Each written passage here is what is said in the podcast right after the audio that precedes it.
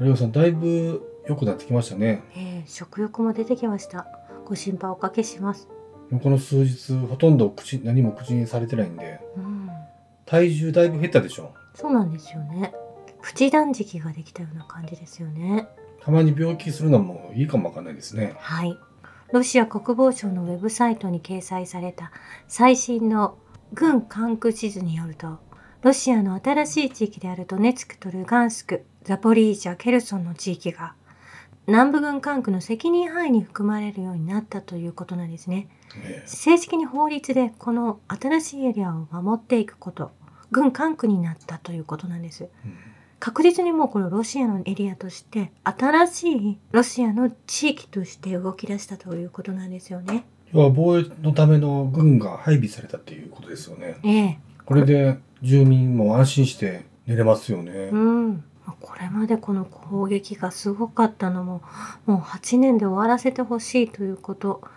もう道のりは長かったですけれども着実にその願いが叶ってきているなと思うんですよね。えまあトルコの新聞がウクライナでの損失に関するイスラエルの諜報機関の評価とするものを公表していたんですね。ええまあモサドがこれを発表しているようなんですけれども、ウクライナは現在15万7千人の損失、ロシアが1万8480人の損失になっているんですね。え10倍ぐらい違うじゃないですか。ええ。ウクライナの最高司令官がアメリカの国防長官のオースティンに伝えていた損失の死者数はですね、25万7千人だったと言われていて、ここにも誤差が出てきているんですけれどうも、ん。まあ、とにかく、まあ、10倍、それ以上にウクライナの損失が出ている。まあ、武器をいくら供給しても、それらは全て燃やされてしまうということになってくると思うんですね。えそしてついにウクライナでは16歳の男性も徴兵令を出されるようになっていて街の中で捕まえられているようなんですよね。え子供じゃないですかええそしてお母さんが必死になって止めに入っているような動画がたくさん流れていたんですけれどそりゃも、そうでしょ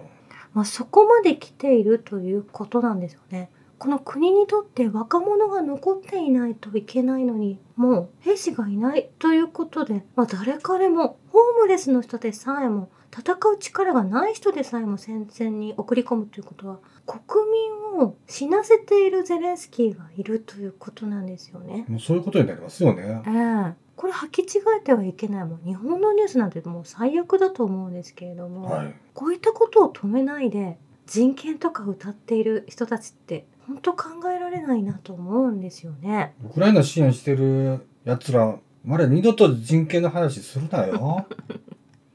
そしてイギリスで訓練されたウクライナ兵は、まあ、実際に戦線に立って20分ほど戦闘した後降伏しているという方々も出てきていて、まあ訓練された人もなかなかえ実際の現場では通用しないということになってきているんですよね。えだそれだけロシア軍って強いってことでしょうん。まあですが騙されて、君たちは熟練した戦士になれるということで募集をかけて、うんまあ一国で訓練して戻ってくるわけですけれども、皆さんすでにお家に帰りたがっているということなんですよね。まあその帰りたがっている人たちを後ろから砲撃するのがまたウクライナ軍であって、とても恐ろしい地獄絵図のようになっていると思うんですよね。そしてさらにウクライナ軍は、イギリス政府にウクライナ難民を受け入れているホストファミリーへの書面で、ウクライナからの難民が住んでいるかと、18歳以上の男性はいるかと、転居した場合その場所と住所を教えろということと、まあ、その18歳以上の男性のフルネーム、住所、年齢、データを提供してくださいということ。まあ、該当する男性はウクライナ大使館に出頭してください。申告がないと支援をいただけなくなりますよという。減額されるということを謳われているんですけれども、まあ、そこまでして兵士がいなくなってしまって海外に逃げた難民のそばでもえ引き寄せるというような状況になっているんですよね。えだったらナザレンコ・アンドリーさっさと申告した方がいいんじゃないですか？ええ1年近く前の春には僕も志願しますと言われてずっと日本にいるんですよねお。かしいですよね どうもやはりあの中国のスパイバルーンですね。え風船が、まあ皆さんトレンド入りしてお話しされてるんですけど、これもニュースの嘘であって、アメリカ側が上げているものを海の外、領海の中では撃ち落としてしまうと自分たちが上げているのがバレてしまうので、ねあの海に出た瞬間撃ち落としたということなんですよね。えこのようなニュースがに踊らされるとかなんか平和的だなとも思ったんですけれども本当につまらないニュースを考え出すという、まあ、本当映画の国であるアメリカでこそこういった大胆な嘘をつけるのかなと思ってしまうんですよね。そして今日やはり気づいたニュースが一つあってですねえはいベネズエラが石油生成技術をアメリカに依存しているのを解消するのをイランが支援するということになったんですね。それはいいことですよねええイランとベネズエラの国営企業は今後数週間のうちに南米最大の石油生成コンプレックス100日間にわたる再建を開始予定とされているんですけれどもうんまたこれ自体も邪魔しようとする人たちがいるわけじゃないですか。もともとアメリカがこれを手伝っていて中断されているような状況になってその生成がストップしてしまっているものを再開してくれたのがその援助をしてくれているのがイランだということなんですけれども、ま、これは報道されていないので99%の日本人が知らない事実だと思うんですけどやはりこのベネズエラでもアメリカとイギリスが傀儡大統領を添えて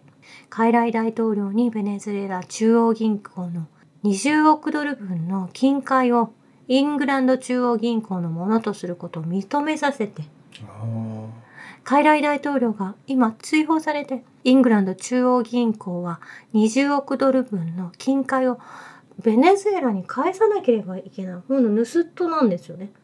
返さなければいけないというものを返さずその手数料なり利子なりで儲けるこういう仕組みがあちこちで出されてたっていうことですよね。そうですよねアフガニスタンでも大統領がですよガニさんがドバイに逃げてしまったという時があって国のお金を全部持ち出していたじゃないですかそうですよ。あれももちろんそうだと思うんですよね。まあ、全てそこにアメリカやイギリスが噛んできていて大統領を自分たちの都合のいい、まあ、銀行 ATM のような使い方をしてしまってその国からお金をごっそり盗み取る、まあ、このベネズエラの件はイングランド中央銀行がということになっているんですけれども、うん。そしてこのベネズエラ、インドの友好議員の連盟、ペドロ・インファンティ氏は、両国の共通の敵であるアメリカ、米帝国主義と戦うイラン国民への連帯を表明し、ソレイマニ司令官の暗殺に使用された無人機は、ベネズエラの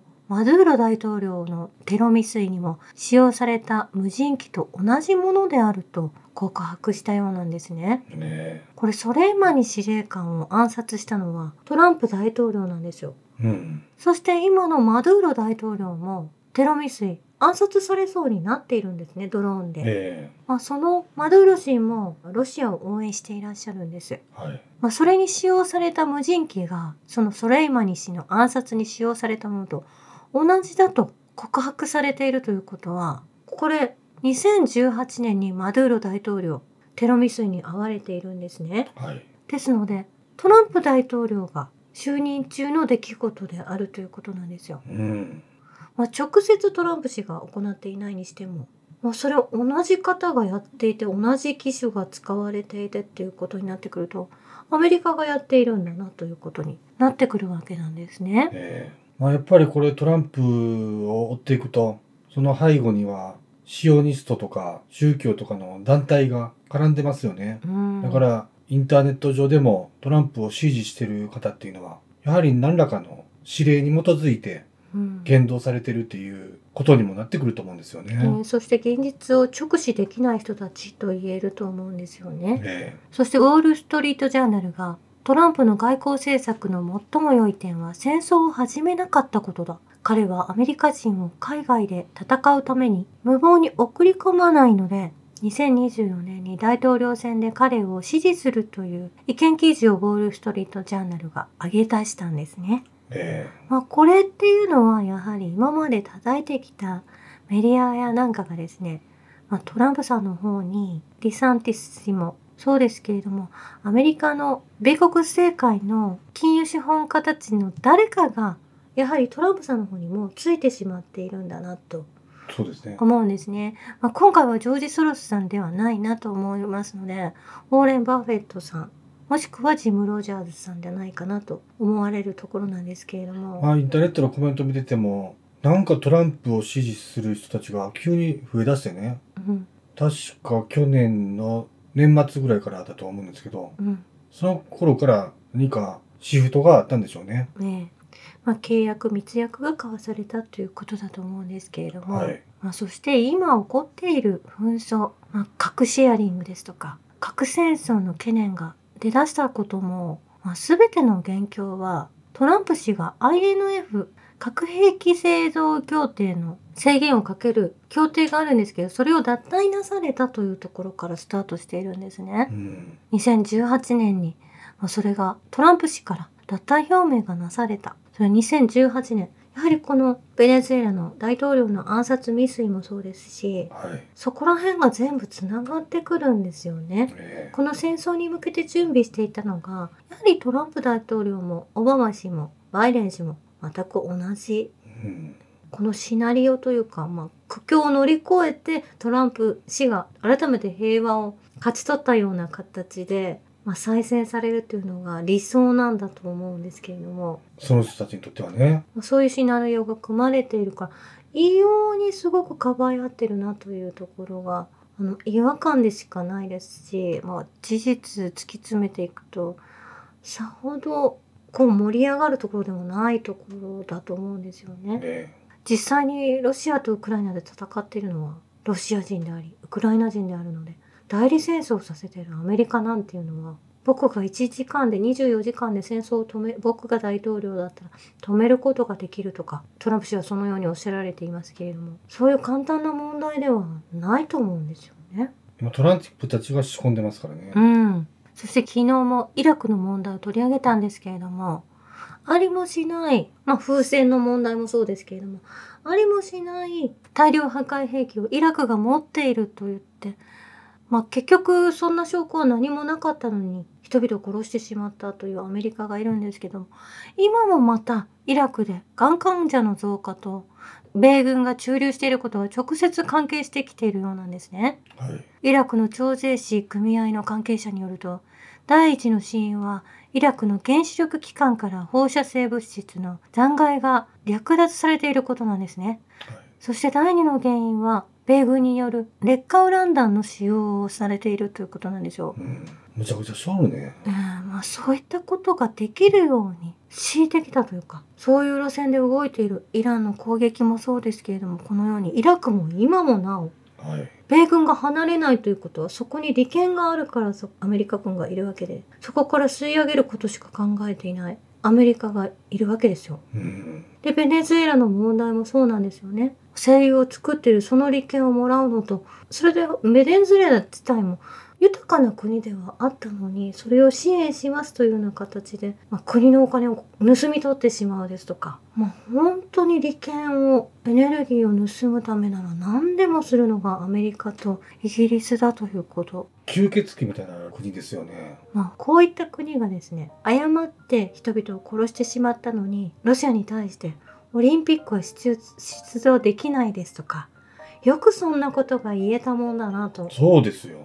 思うんですよね。その神経がなんかこの皆さん統一教会が絡んでいるのか性質が似てるんですよね粘着質のある嘘のつき方というか。なんか日本のメディアも言論人もちょっと似たような感じになってきてますよ。ねえそれが漂ってくるなと思う。そしてなぜか、元イギリスのトラス首相や、元オーストラリアのモリソン氏ですね。人権問題協議という集まりで日本にやってくるそうなんですよね。えもうこれ、中国のウイグルの問題ですとか、そういった問題を解決するためにと今頃やっていらっしゃるんですけれども、この首相から降りられた方というのが、ボリス・ジョンソンもそうなんですけれども、えはい。なんか仕事にあぶれてか、なんかつまらないお仕事に疲れてるなとちょっと思ってしまったんですけれども、ここ何しに来るの日本に。もう日本に来ないで。結局これウイグルの問題をまだ持ち出してきて